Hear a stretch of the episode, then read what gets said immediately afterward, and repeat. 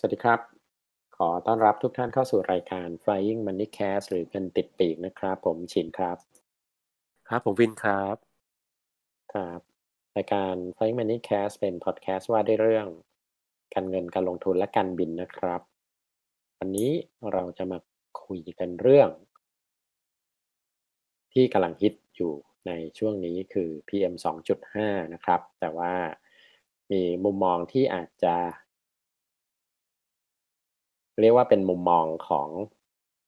นักบินละกันเพราะว่าทุกวันนี้ที่บินเนี่ยจะเห็นความเปลี่ยนแปลงของสภาพภูมิอากาศในเขตต้องเรียกว่าเขตภูมิภาคนี้เลยเพราะว่ามันไม่ใช่แค่ปัญหาของกรุงเทพแต่ว่าปัญหามันคลุมทั่วประเทศและรวมถึงประเทศเพื่อนบ้านในเขตอาเซียนของเราด้วยเพราะฉะนั้นก็วันนี้ผมก็จะถามนำแทนผู้ฟังว่าเอ๊ะแล้วปัญหาเรื่องนี้มันเกิดจากอะไรแล้วก็ต้องแก้อะไรได้บ้าง นะครับเดี๋ยวขอถามสินคำแรกก่อนคำถามแรกก่อนว่าฝุ่นหรือ PM 2.5 เนี่ยมันเกิดจากอะไรครับคือต้นเหตุสำคัญแล้วก็เราถึงเจอภาวะนี้กันในทุกปีครับอย่างนี้ต้องแยกขอโทษนะเพื่อนผมไปทำงานแล้วก็ไปเจออากาศเย็นแล้วเสียงหายแต่ว่าถ้าไม่อัดก็ไม่มีเทปออกก็เลยต้องมาแบบเสียงแหบๆนะครับอาจจะต้องขออภัยท่านผู้ฟังนิดหนึ่งเสียงไม่ค่อยดีเท่าไหร่โอเคหรือเราเสียงไม่ดีเพราะฝุ่นลงคอเป็นไปได้เพราะช่วงนี้แบบแสบจมูกแสบคออ่ะมากๆเลยอย่างนี้ต้องแยกฝุ่นเนี่ยมันมีอยู่ทั่วไปอยู่แล้วแต่ว่าพอเรามาแยกประเภทมัน PM 10 PM 2.5 อะไรอย่างเงี้ยฮะมันคือตัวอนุภาคความขนาดเล็กใหญ่ของฝุ่นของไอ้พาร์ติเคิลที่มันลอยอยู่เนี่ยที่มันแขวนลอยที่มันลอยอยู่ในอากาศเนี่ยไอ้ที่มีปัญหาอย่าง PM 10เนี่ยเราอาจจะเห็นในด้วยสายตาได้เช่นออกไปแล้วเจออากาศเป็นฟ้าหลัวอะไรเงี้ยแบบภาษาอุตุก็จะบอกว่าฟ้าหลัวคือถ้าเป็นภาษาอังกฤษก็คือ hazy sky h a z e นะครับ hazy ฟ้ามันก็จะขมุกขมัวทึมๆอะไรเงี้ยมองไม่เห็นทัศนวิสัยอย่างเช่นมองไปมาเห็นยอดไม่เห็นยอดตึกใบหยกอะไรเงี้ยถ้าใครอยู่ในเมืองแต่ถ้าพอเป็น PM 2.5 เนี่ยคืออนุภาคมันเล็กลงจาก PM 10 ก็คืออนุภาคมันก็เล็กกว่าลงไปอีก4เท่าแล้วมันก็มีปัญหาอย่างที่หมายถึงว่าสร้างปัญหากับสุขภาพเราอันนี้ทุกคนน่าจะติดตามข่าวมาทีนี้ทุกวันเนี่ยมันมีฝุ่นอยู่แล้วมันมีไอ้พวกพาร์ติเคิลพวกเนี้ยลอยอยู่ในอากาศอยู่แล้วหน้าร้อนหน้าฝนอะไรก็มีแต่หน้าฝนพออากาศชื้นพอฝนตกเยอะมันก็น้อยทีนี้พอหน้าหนาวเนี่ยอากาศมันแห้งมันก็เหมือนฟุ้งกระจายในอากาศเยอะขึ้นที่มาก็เช่นการเผาไหม้ต่างๆเช่นควันรถทั้งดีเซลเบนซินดีเซลอาจจะเยอะกว่าเบนซินอาจจะน้อยกว่าครับโรงงานการก่อสร้างในกรุงเทพตอนนี้ก่อสร้างเยอะขึ้นรถไฟฟ้าคอนโดหมู่บ้านต่างๆแล้วก็การเผาไหม้การเกษตรแต่เคยเห็น burning point จุดแดงๆแผนที่การเผาไหม้ทางดาวเทียมนะครับอันเนี้ยทั้งหมดเนี้ยก่อให้เกิดฝุ่นในอากาศทั้งสิ้นทีนี้ปัญหาที่มักจะเกิดขึ้นในช่วงปลายปีต่อต้นปีเนี่ยคือพอมันหน้าหนาวเนี่ยมันมีสภาพทางอุตุนิยมวิทยาหมายถึงว่าสภาพอากาศที่มันทำให้ไอ้ปริมาณฝุ่นเนี่ยมีความเข้มข้นสูงขึ้นเพราะว่า1ลมนิ่งลมมันสงบคือมันไม่มีไอ้ช่วงที่ลมบางช่วงเนี่ยลมหนาวพัดจากเหนือลงมาใต้ก็อาจจะทำให้ตัวฝุ่นเนี่ยมันกระจายไปแต่บางช่วงเนี่ยลมมันสงบอย่างช่วงหน้าหนาวเนี่ยหน้าฤดูหนาวที่มันไม่ค่อยหนาวเนี่ยที่มันร้อนๆเนี่ยพอมันไม่มีลมเนี่ยฝุ่นมันก็ไม่ลอยไหนกับ2คือมันมีชั้นความกดอากาศที่มันกดทับอยู่เหนือภูมิภาคนี้ทั้งหมดเลยคือปกติเนี่ยมันจะมีอากาศเย็น จากภาคเหนือเนี่ยจากเมืองจีนลอยพัดลงมาทำให้อากาศหนาวอากาศในภูมิอากาศของเราเนี่ยมันหนาวขึ้นแต่ว่ามันจะมีปรากฏการณ์อันหนึ่งคือมันมีความกดอากาศสูงที่เป็นเหมือนเลเยอร์ครอบจะเรียกครอบก็ไม่เชิงมันกดเหมือนแผ่นฟิล์มบางๆทับอยู่บนชั้นอากาศของเราทำให้อากาศมันลอยขึ้นไปข้างบนไม่ได้อากาศร้อนเนี่ยปกติอากาศร้อนเนี่ยมันจะลอยขึ้นใช่ไหมฮะมันก็จะพาฝุ่นลอยสูงขึ้นไปยิ่งมันลอยสูงขึ้นไปมากเนี่ยพื้นที่ที่มันจะกระจายตัวมันก็มากทีนี้พอมันโดนกดปุ๊บพื้นที่การลอยเนี่ยมันน้อยลงมันก็เลยพื้นที่ในการกระจายตัวของฝุ่นเนี่ยมันเลยน้อยลงด้วยมันก็เลยยิ่งทำให้ความเข้มข้นต่อพื้นที่อากาศเนี่ยมันสูงขึ้นคือทุกวันที่ผมไปบินเนี่ยผมก็จะดูเราจะเห็นแบบเห็นด้วยตาเลยอะเทคออฟขึ้นไปจากสนามบินเนี่ยไต่ขึ้นไปสักสมมุติอย่างปีที่แล้วนะครับปีที่แล้วเนี่ยความสูงประมาณ 8,000-9,000 ฟุตเนี่ยเราจะเห็นละว่าเป็นจุดรอยต่อของเลเยอร์พอลอยสูงขึ้นไปจากนั้นเนี่ยฟ้ามันเคลียร์ขึ้นแล้วก็มองลงไปข้างล่างก็จะเห็นชั้นฝุ่นที่มันคลุมเมืองอยู่คลุมประเทศทั้งประเทศเลยอ่ะมันไม่ได้คลุมเฉพาะกรุงเทพซึ่งขอถามนิดนึงว่าไอ้ที่มองเห็นจากบนเครื่องบินเนี่ยมันต่างจากปีที่มันผ่านมาไหมระดับความสูงมันลดลงปีนี้ปีที่แล้วเนี่ยจะอยู่แถวๆ 8,000-9,000 ฟุตเราก็จะพ้นชั้นฝุ่นนั้นไปพ้นจุดไอ้เลเยอร์ที่เป็น temp inversion temperature inversion คือปกติเนี่ยยิ่งสูงยิ่งหนาวใช่ไหมครับทุกๆ 1,000 ฟุตเนี่ยอุณหภูมิมันจะลดลง2องศาแต่ว่ายิ่งสูงขึ้นไปอุณหภูมิจะลดลงเรื่อยๆทีนี้ไอ้จุดที่มันเกิดขึ้นเนี่ยมันคือ temperature inversion คือแทนที่จะสูงขึ้นไปแล้วอุณหภูมิมันลดลงกลายเป็นว่าอุณหภูมิมันคงที่หรือเพิ่มขึ้นปัญหาก็คือถ้าข้างบนเนี่ยมันอากาศลดลงมันเย็นใช่ไหมอากาศร้อนมันลอยตัวขึ้นเนี่ยมันก็จะลอยขึ้นไปได้เพราะข้างบนมันเย็นกว่าพอไปถึงจุดที่เป็น temp inversion เนี่ยปรากฏการณ์ตรงเนี้ยลอยขึ้นไปถึงจุด temp inversion ปุ๊บข้างบนเนี่ยแทนที่มันจะเย็นลงมันดันคงที่หรืออุ่นขึ้นไออากาศข้างล่างที่มันอุ่นๆอยู่เนี่ยมันก็ลอยขึ้นไม่ได้เพราะข้างบนมันร้อนกว่าคือมันเป็นอันนี้เป็นฟิสิกส์ธรรมดาอากาศร้อนเบากว่าลอยขึ้นอะไรเงี้ยปรากฏว่าไอ้ข้างบนมันดันร้อนกว่าไอ้ฝุ่นข้างล่างมันก็เลยลอยขึ้นไม่ได้ทีนี้ไอ้ชั้นเลเยอร์เนี้ยชั้นเลเยอร์ที่เป็น inversion เนี่ยปีนี้มันต่ำกว่าปีที่แล้วปีที่แล้วเนี่ยอยู่แถว 8,000-9,000 บินขึ้นไปปีนี้น่าตกใจคือ 3,000-4,000 เนี่ยเป็นเลเยอร์แล้วอ่ะมันเรียกว่าพอมันกดชั้นที่มันต่ำลงแปลว่าความเข้มข้นของฝุ่นต่อปริมาตรอากาศเนี่ยมันก็ต้องสูงขึ้นจริงๆมีเว็บชื่อ ozone.tmd.go.th นะครับแล้วก็ /pm25.htm เดี๋ยวผมเอาลิงก์ไปแปะเขามีสภาวะอุตุนิยมวิทยากับ PM 2.5 แล้วก็เป็นพยากรณ์ PM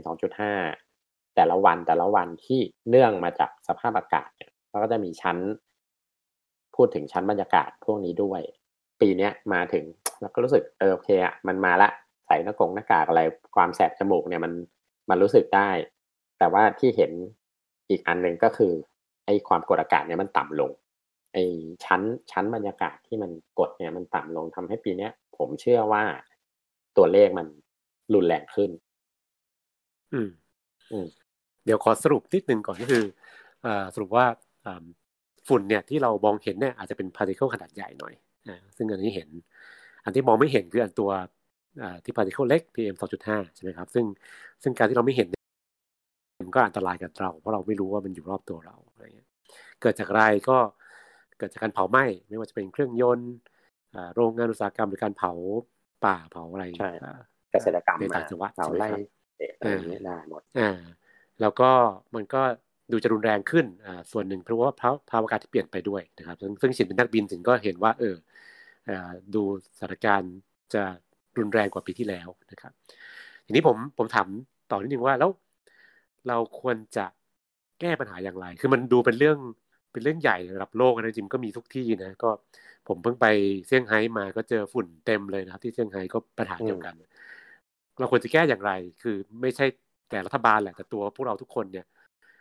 มีส่วนแก้อย่างไรคือคำว่าแก้อย่างไรนี้ไม่ใช่แค่ว่าเราติดตั้งเครื่องฟอกอากาศในบ้านนั่นเป็นเรื่องที่ส่วนตัวต้องทำกันอยู่แล้วแล้วก็เรื่องการใส่หน้ากากต้องทำอยู่แล้วอะไรอย่างเงี้ยครับแต่ว่าถ้าเราแก้ต้นเหตุตัวเราภาคเอกชนหรือรัฐบาลควรจะทำอะไรได้บ้างกับเรื่องนี้ไม่งั้นก็อยู่อย่างนี้ทุกปีมันก็เสียสุขภาพเปล่าๆนั่นสิคือโดยส่วนตัวเอาแบบโดย personal เนี่ยทุกคนควรป้องกันนะช่วงนี้มันแย่จริงๆเพราะว่าเราไม่ควรจะปล่อยให้ต้องสูดหายใจอย่างนี้ตลอดก็ป้องกันส่วนตัวไปใส่หน้ากากเถอะคนใส่หน้ากากน้อยลงปีนี้คนกระตือรือร้นหรือคนตื่นตัวน้อยลงเรามักจะชอบเหมือนชินน่ะมารู้สึกไหมว่าคนใส่หน้ากากน้อยลงปีที่แล้วเนี่ยโหหน้ากากขาดตลาดปีนี้กลายเป็นว่าทุกคนก็ชินอยู่กันมาปีที่แล้วก็ยังรอดมาได้คือมันสะสมระยะยาวนะครับแล้วยังไม่ตายปีนี้คงยังไม่ตายอีก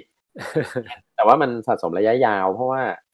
ในอนาคตใครจะไปรู้เรื่องมะเร็งเรื่องนู่นนี่ก็ใส่หน้ากากป้องกันซะทีนี้เรื่องสภาพอากาศเนี่ยครับพูดตรงๆมันเรียกว่าเราแทบจะทำอะไรที่ในระดับ personal ไม่ได้เลยเพราะว่า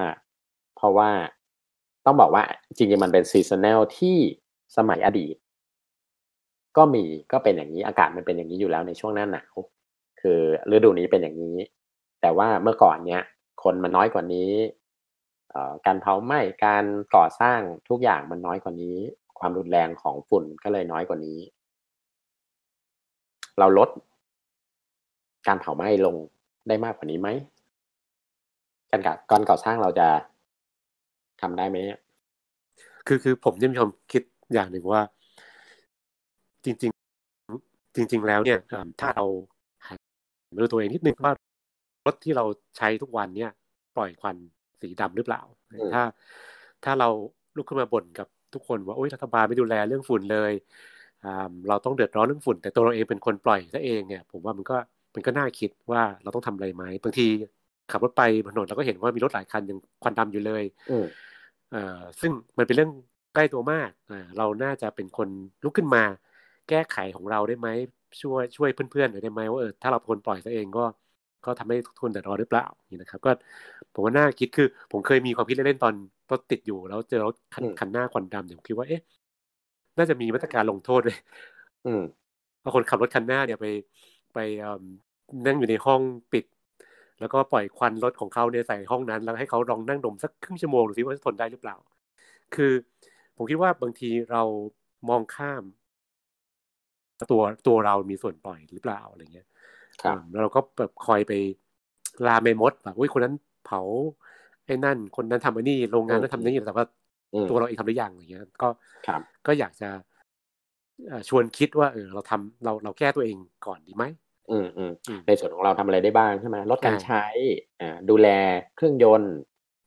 ที่มันได้มาตรฐานดีขึ้นลดการใช้รถส่วนบุคคล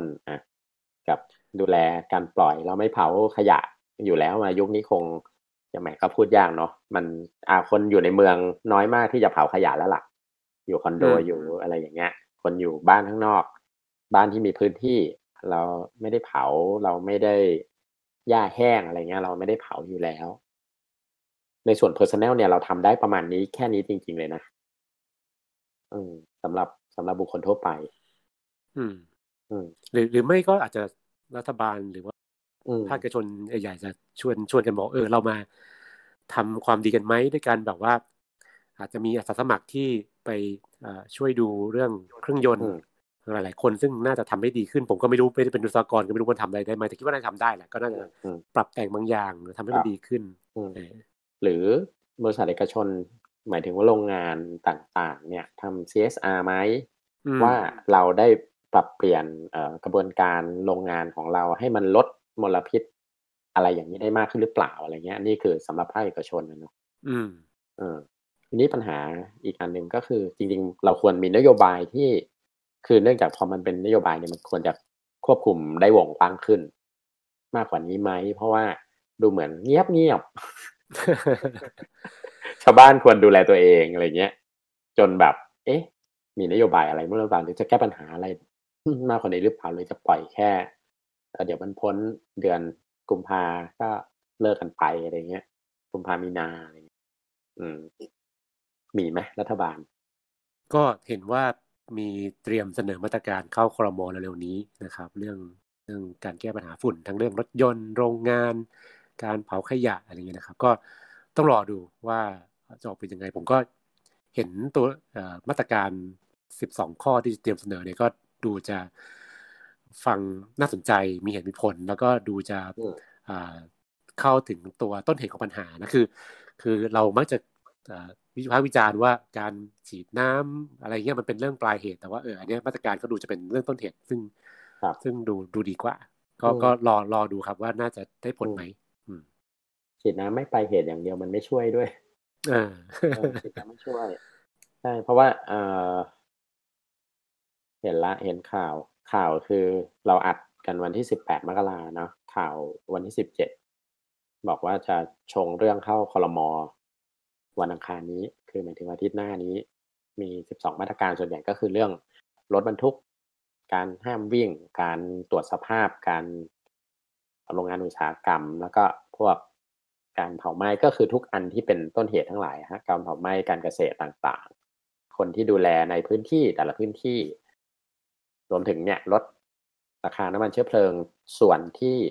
เป็นตัวพรีเมียมที่ค่ากรรมฐานต่ำอะไรเงี้ยอันนี้น่าสนใจเป็นมาตรการทางเศรษฐศาสตร์ที่น่าจะช่วยในจุดที่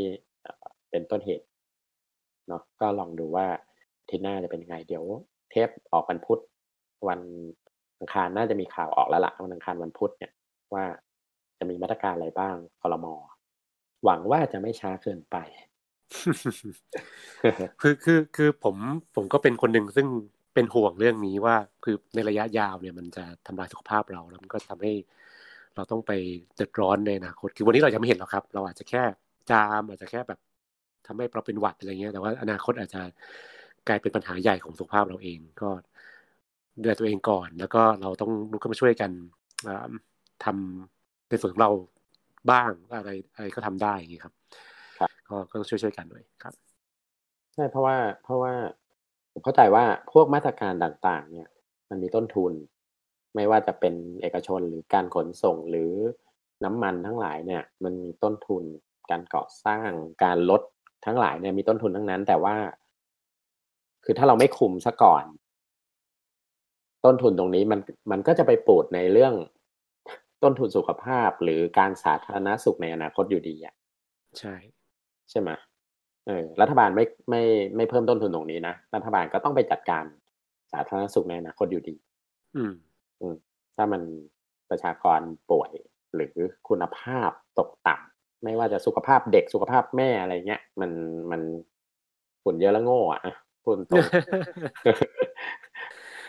คือตอนนี้เราอาจจะมีคนบ่นนิดนึงว่าเราอยู่มีการก่อสร้างเยอะนะรถไฟฟ้ารถใต้ดินอะไรเงี้ยนะครับก็ทำให้ฝุ่นเยอะแต่ว่าผมก็มีความหวังลึกๆว่าเมื่อเรามีเส้นทางรถไฟฟ้ารถใต้ดินมากขึ้นครอบคลุมมากขึ้นเนี่ยเราใช้รถน้อยลงหวังว่าซึ่งก็ช่วยลดฝุ่นไปด้วยในระยะยาวคือการใช้รถมันก็ทำให้เกิดฝุ่นเยอะการใช้รถสาธารณะก็ลดฝุ่นลงได้บ้างอย่างนี้นะครับเราก็ยังมองเลยไปว่าถ้ารถเมล์เปลี่ยนจากเครื่องยนต์ดีเซลมาเป็นไฟฟ้าได้อะไรก็ยิ่งดีนะดีเซลเรายังเป็นยูโร2อยู่เลยนะ ตอนนี้ไปยูโร6แล้วจะไฟฟ้านี่เราจะงบเราจะไหวไหมก็ลองดูกันนี่ผมเพิ่งกลับจากเซี่ยงไฮ้ที่มึงเล่าคุณนี้ป่ะที่เซี่ยงไฮ้เนี่ยนอกจากคือเขาก็มีปัญหาเรื่องฝุ่นใช่ไหมครับกดว่าสิ่งที่เราไปพบก็คือว่ารถมอเตอร์ไซค์ครับที่เซี่ยงไฮ้เนี่ยเป็นไฟฟ้าหมดแล้วผมอาจจะพูดไม่แน่ใจว่าผมพูดได้ถูก100%ป่ะนะเพราะว่าผมอยู่ได้แค่ที่นั่นแค่3วัน4วันเราก็เห็นเฉพาะบริเวณที่ตัวเองอยู่เลยแต่ว่าทุกมอเตอร์ไซค์ที่ทุกคันที่เราผมเห็นเนี่ยเป็นเครื่องยนต์ไฟฟ้าเงียบมากคือไม่มีเสียงเลยแล้วก็ต้องบอกว่าจีนบังคับคือห้ามใช้มอเตอร์ไซค์ที่เป็นเครื่องยนต์สันดาปภายใน รถมอเตอร์ไซค์ที่วิ่งเนี่ยเป็นไฟฟ้าเท่านั้นอันนี้เป็นกฎหมายเขาผมเห็นหมายถึงว่าไปมาหลายครั้งก็จะพบว่าไม่มีรถมอเตอร์ไซค์ทั่วไปเลยเป็นไฟฟ้าเท่านั้นแล้วมันก็เงียบแล้วปรากฏว่าเขาให้วิ่งบนฟุตบาทใช่ไหมใช่มันมีทางวิ่งเฉพาะอ่ะไม่จะว่าฟุตบาทก็ไม่เชิงซึ่งบางทีก็เงียบจนไม่ได้ยินเสียงใช่ๆเราก็จะถูกเตือนว่าต้องระวังมอเตอร์ไซค์เพราะเราจะไม่ได้ยินเสียงนะครับเราก็ต้องคอยหันซ้ายคอยดีๆเพราะว่าเขาจะมาเงียบๆแล้วที่จีนเนี่ยรถยนต์ไฟฟ้าเนี่ยก็มาแรงมากก็คือเข้าใจว่าจีนปัจจุบันเป็นตลาดใหญ่สุดรถไฟฟ้าของโลกนะครับก็มาเปิดโรงงานที่จีนใช่แล้วก็แบรนด์ท้องถิ่นแบรนด์จีนเองก็มีหลายแบรนด์ที่ทำรถไฟฟ้าราคาก็แบบ500,000 600,000 บาทอะไรเงี้ยจับต้องได้มากคือพร้อมที่จะใช้มากค่อนข้างแต่ว่าจีนต้องยอมรับว่าคนเยอะปัญหาจากการที่คนเยอะเนี่ยมันเยอะดังนั้นเนี่ยถ้าเขาไม่แก้เนี่ยอย่างตอนปักกิ่งที่มีปัญหาเมื่อสักหลายปีก่อนเนี่ยคือแต่เนื่องจากมาตรการของจีนเนี่ยมันเข้มข้นแล้วกันต้องการจะให้ทำยังไงวันคู่วันขี้อ่ะใช่ไหมเคยได้ยินว่าปักกิ่งเนี่ยวันคู่วันขี้อันนี้มีเรื่องเล่าพอดีไปศึกษามาแล้วว่าที่จีนนะครับนอกจากเขาพยายามสนับสนุนรถกับมอเตอร์ไซค์ไฟฟ้าแล้วเนี่ยนะครับเขาก็ลดจำนวนรถยนต์บนถนนด้วยนะครับแน่นอนว่าการลดจำนวนรถยนต์ได้แปลว่าเขาต้องสร้างระบบสาธารณะที่มันดีแล้วคือถ้าเราไปเซี่ยงไฮ้ปักกิ่งเนี่ยไอ้รถใต้ดินนี่คือเครือข่ายกว้างขวางมากงั้นก็คนก็สามารถใช้รถใต้ดินได้นะครับแต่ว่ามาตรการการรถยนต์เนี่ยก็น่าสนใจคือเซี่ยงไฮ้เนี่ยประชากรประมาณ24ล้านคนก็มากกว่ากรุงเทพประมาณ 2-3 เท่าเลยนะครับผมไปศึกษามาพบว่าเซี่ยงไฮ้เนี่ยใช้วิธีการประมูลทะเบียนรถซึ่งตัวเลขการประมูลครั้งหนึ่งก็อาจจะสัก 9,000-10,000 ทะเบียนอะไรเงี้ยนะครับก็ที่เห็นตัวเลขล่าสุดคือประมูลปีที่แล้วเนี่ยไอ้ทะเบียนรถอันนึงเนี่ยมีมูลค่าที่คนประมูลได้เนี่ยประมาณเกือบ500,000 บาทเฉพาะตัวทะเบียนเลยครับเฉพาะทะเบียนเพราะนั่นก็คือ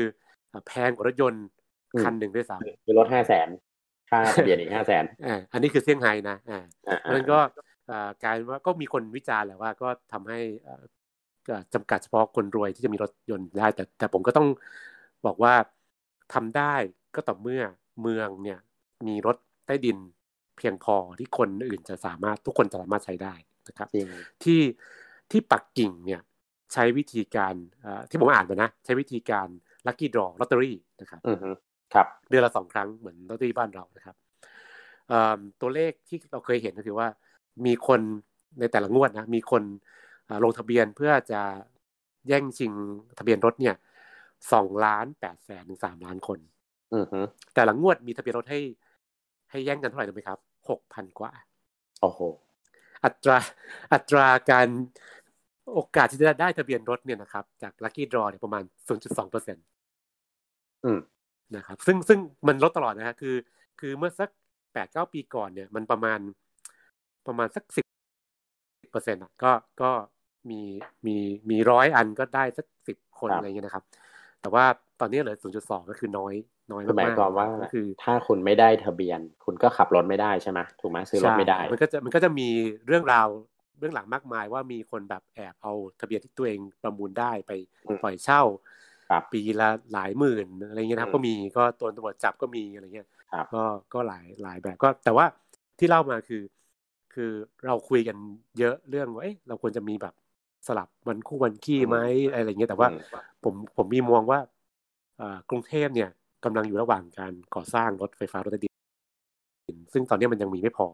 การวางมาตรการที่ค่อนข้างโหดเนี่ยจะทำให้มันก็จะเอื้อเฉพาะคนที่มีเงินทำได้ถ้าเราอยากจะทำอะไรที่รถจำนวนรถยนต์เนี่ยก็คงต้องมีรถไฟฟ้ารถใต้ดินมากกว่านี้หน่อยเพื่อเป็นทางเลือกได้นะครับก็คงต้องว่ากันไปในอนาคตเนาะครับไม่แต่ว่าต้องเข้าใจว่าแต่ว่าการที่แบบจำกัดตัวทะเบียนเนี่ยมันคือการจำกัดจำนวนหมายถึงว่ากำหนดโควต้าเลยว่ารถจะออกสู่ถนนของเรามันฟรีไงใช่ไหมถูกต้อง ของเราก็ประมูลไงแต่ว่าเงินที่ประมูลเรายังไปเยียวยาคนเมาแล้วขับอยู่เลยอ่ะ เรายังต้องไปแก้ปัญหานั้นอยู่เลยกับอีกอันนึงคือประมูลเลขมงคลอะไรอย่างนี้ไม่แต่ว่าอีกอันนึงคือที่จีนเนี่ยมันไม่ใช่เครือข่ายรถสาธารณะครอบคลุมอย่างเดียวมันถูกด้วยได้ขึ้นไหมไม่ได้ขึ้นใช่ไหมขึ้นปะได้ลองแล้ว3 หยวนมั้ยใช่ไหมถ้าผมเข้าใจไม่ผิด10 14 15 บาทประมาณนั้นแหละ13 บาทสุดสายเราต้องเล่านิดนึงอันนี้ประทับใจมากเพราะว่าบ้านเรายังมีใช้เหรียญหยอดตู้ถือตัวอยู่นะครับ ที่เซี่ยงไฮ้อ่ะครับก็ผมโหลดแอปไอ้ตัว Alipay แล้วก็สามารถซื้อตั๋วโดยใช้ QR Code ที่ตู้ได้หรือยิ่งกว่านั้นถ้าผมเป็นคนท้องถิ่นเนี่ยผมได้ยินมาว่าผมเห็นแล้วว่าคนจีนที่นั่นเนี่ยก็เอามือถือแปะได้เลยเข้ารถไฟฟ้าได้เลยอะไรอย่างเงี้ยก็อันนี้เป็นเรื่องที่น่าคิดมากว่าเราก็ทำให้สะดวกมากขึ้นอะไรอย่างเงี้ยนะบอกก็ดีจริงๆครับครับผมยังช้ำใจ3หยวนอยู่เลยครับ ของเราเพราะว่าของเราเนี่ยเพิ่งอ่านข่าวว่าติดอันดับแพงที่สุดในโลก เมื่อนี่เองเห็นลิงก์มาวัน2วันนี้เองเอาเดี๋ยวจะกลายเป็นการบ่นเพราะฉะนั้นตอนนี้เราก็คุยกันเรื่องฝุ่นเรื่องฝุ่น PM 2.5 นะครับเรื่องฝุ่นแล้วก็ที่มาสถานการณ์ปัจจุบันทางแก้ไขแล้วก็เราคุยเลยไปถึงเรื่องจีนนิดนึงว่าเขาจัดการเรื่องรถยนต์อย่างไรเดี๋ยวตอนหน้าครับจินมาเลยตอนหน้าผมจะกลับไปจีนอีกรอบนึงเพราะว่าเพิ่งกลับจากเซี่ยงไฮ้แล้วผมมีเรื่องน่าสนใจเยอะมากก็ตอนหน้าผมจะมาคุยให้ฟังว่าทำไมปีนี้ตัวผมแล้วก็หลายคนเนี่ยอยากแนะนำให้ลงทุนในหุ้นจีนครับมันมีอะไรสนใจมากๆนะครับแล้วก็เศรษฐกิจภาวะตลาดหุ้นแนวทางการลงทุนในจีนเป็นอย่างไรก็เดี๋ยวตอนหน้าเรามาคุยเรื่องจีนได้ครับตอนหน้าเดี๋ยวเรากลับไปเรื่องการลงทุนนะโฟกัสที่จีนเพราะว่าเพิ่งไปประชุมมาเนาะใช่ไหมครับได้เลยโอเคก็ประมาณนี้ครับ EP ที่3ของเราวันนี้ท่านสามารถติดตามรายการของเรานะครับได้ทาง Spotify และแอป Podcast ที่ท่านใช้ไม่ว่าจะเป็นของฝั่ง Apple Podcast หรือทางฝั่ง Android นะครับผมลิสต์รายการไว้หมดแล้วเซิร์ชด้วยชื่อ Flying Money Cast นะครับ CAST ใน YouTube ก็ทำวิดีโอใส่ไว้แล้วเช่นกันชื่อ Channel เดียวกันนะครับ Flying Money Cast แล้วก็สามารถพูดคุยกับเราได้ทาง Facebook Page Flying Money Cast และ Twitter นะครับ @Flying Money Cast เหมือนกันเลยติดกันแล้วพบกันใหม่ครับใน EP หน้าสวัสดีครับ